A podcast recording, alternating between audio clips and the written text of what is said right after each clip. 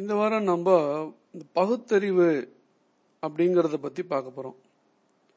பகுத்தறிவினுடைய பரிணாம வளர்ச்சி அதை பத்தி நம்ம பார்க்கறோம். பகுத்தறிவு அப்படிங்கிறது ஏதோ இன்னைக்கு நேற்றுக்கு வந்த விஷயம் இல்லை. பல ஆயிரக்கணக்கான வருஷங்களாவே இருந்துட்டு இருக்கு பட் ஃபார் எக்ஸாம்பிள் ராமாயணத்துல கூட இந்த ஜாபாலி முனிவர் ராமர்கிட்ட போய் இந்த மாதிரி நீ உன்னுடைய தந்தைக்கு அளிக்கக்கூடிய இந்த பிண்டமானது உன் தந்தையை போய் சேர்றதுன்னு எப்படி நம்புற அப்படின்ற மாதிரிலாம் கேள்வி கேட்டிருக்கிறதாக வால்மீகி சொல்லியிருக்கார். இதுல முக்கியமாக கவனிக்க வேண்டியது என்னன்னா ஜாபாலிங்கிறவர் அவர் ஒரு முனிவர். அதனால ஒரு முனிவராக இருந்துட்டே அவர் இந்த மாதிரிலாம் பேசியிருக்கார். அதனால இந்த நாஸ்திகம் பேசுறது பகுத்தறிவு பேசுறதுலாம் ஏதோ இந்த டுவெண்ட்டி செஞ்சுரியோட இன்வென்ஷன் அப்படின்னு ஒரு சில பேர் கதை கட்டின்னு இருக்கிறது இல்ல பொய் அப்படின்றது நான் வி ஹவ் டு அண்டர்ஸ்டாண்ட் இப்போ இதில் பார்த்தோம்னா இந்த பகுத்தறிவுல பல வெர்ஷன்ஸ் இருக்குங்க. பகுத்தறிவு வெர்ஷன் ஒன் நைன்டீன் டுவெண்ட்டிஸ் தேர்ட்டிஸ்ல வந்தது. இவர் இவே ராமசாமி நாயக்கர் கொண்டு வந்தார். அவர் என்ன சொன்னார்னா கடவுள் இல்லை கடவுள் இல்லவே இல்லை. கடவுளை பரப்புபவன் காட்டுமிராண்டி கடவுளை கும்பிடுபவன் அயோக்கியன். அந்த மாதிரி நல்ல தூய தமிழ்ல உயர்ந்த தமிழ்ல அழகா அர்ச்சனை பண்ணார். அதுதான் பகுத்தறிவு வெர்ஷன் ஒன் ஸோ அந்த வெர்ஷன் ஒன்னை பொறுத்த வரைக்கும் கடவுளுங்கிறது கிடையாது. அதுக்கப்புறம் வந்தது பகுத்தறிவு வெர்ஷன் டூ அந்த டூவை ஃபாலோ பண்ணவங்க அந்த டூவை எக்ஸ்போஸ் பண்ணவங்க எல்லாம் யாருன்னா அந்த வெர்ஷன் ஒன்னில் ஊறி தெளிச்சவங்க அப்படின்னு சொன்னாங்க. அவங்க என்ன சொன்னாங்கன்னா ஒன்றே குலமும் ஒருவனே தேவனும் அப்படின்னாங்க. வெர்ஷன் ஒன்ல சாமியே கிடையாதுன்ட்டாங்க. வெர்ஷன் டூல ஒரு கடவுள் இருக்கிறாரு. எல்லாரும் அந்த ஒரு இனத்தை சார்ந்தவர்கள். இந்த உலகம் முழுக்க ஒண்ணுதான் அதுக்கு ஒரே கடவுள் தான் அப்படின்ற மாதிரிலாம் சொன்னாங்க.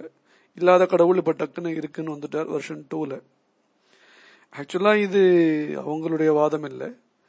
இது திருமூலர் இது ஏற்கனவே சொல்லிட்டு போயிட்டார்.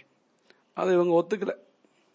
அவங்க வேற ஏதோ அவங்க பிளான் வேற. அப்புறம் வெர்ஷன் த்ரீ வந்தது. அது என்னன்னு கேட்டீங்கன்னா ஏழையின் சிரிப்பில் இறைவனை காண்போம் அப்படிங்கிறது. அது வெர்ஷன் த்ரீ ஃபர்ஸ்ட் வெர்ஷன்ல சாமி கிடையாது. செகண்ட்ல ஒரு சாமி இருக்கு. மூணாவது வெர்ஷன் வந்து சாமி எப்படி பாக்குறது அந்த கடவுளை எப்படி பாக்குறது அது அது எங்க தெரியும்? சாமி எங்க தெரிவாரு? ஏழையினுடைய சிரிப்புல தான் இறைவன் இருக்கிறார்.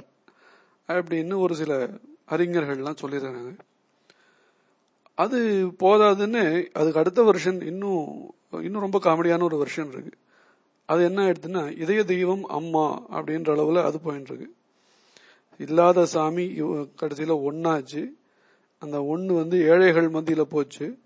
ஏழைகள் மத்தியில் போனது இப்போ இந்த மாதிரி மாறிடுது. அதனால இதுக்கு ஒரு ஸ்டாண்டர்ட்ஸ் கிடையாது. இஷ்ட போல மாறும். அதுதான் பௌத்தறிவு இதில் ஃபைனல் வருஷன் ஒன்று வந்திருக்கு. வருஷன் ஃபைவ் அது ரொம்ப அந்த பௌத்தரியினுடைய ஒரு தீட்சண்யம் ரொம்ப பயங்கரமாக இருக்கு. என்னன்னா இப்போ அந்த ராஜீவ் காந்தியுடைய கொலை வழக்கில் குற்றம் சாட்டப்பட்டவர்கள் மரண தண்டனை அளிக்கப்பட்டவர்கள் இருக்கிறாங்க இல்லையா?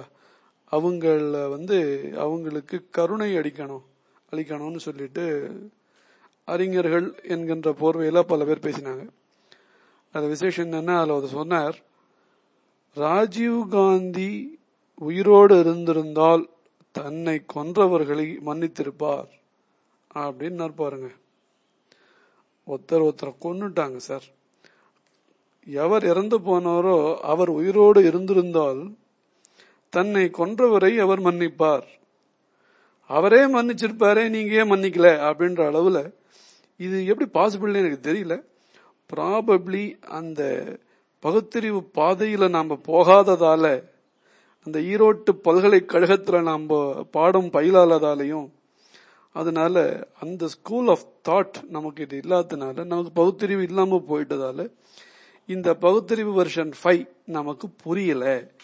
அப்படிங்கறத சொல்லி இந்த வாரத்து எபிசோட முடிச்சுப்போம். மீண்டும் அடுத்த வாரம் சந்திப்போம். நன்றி.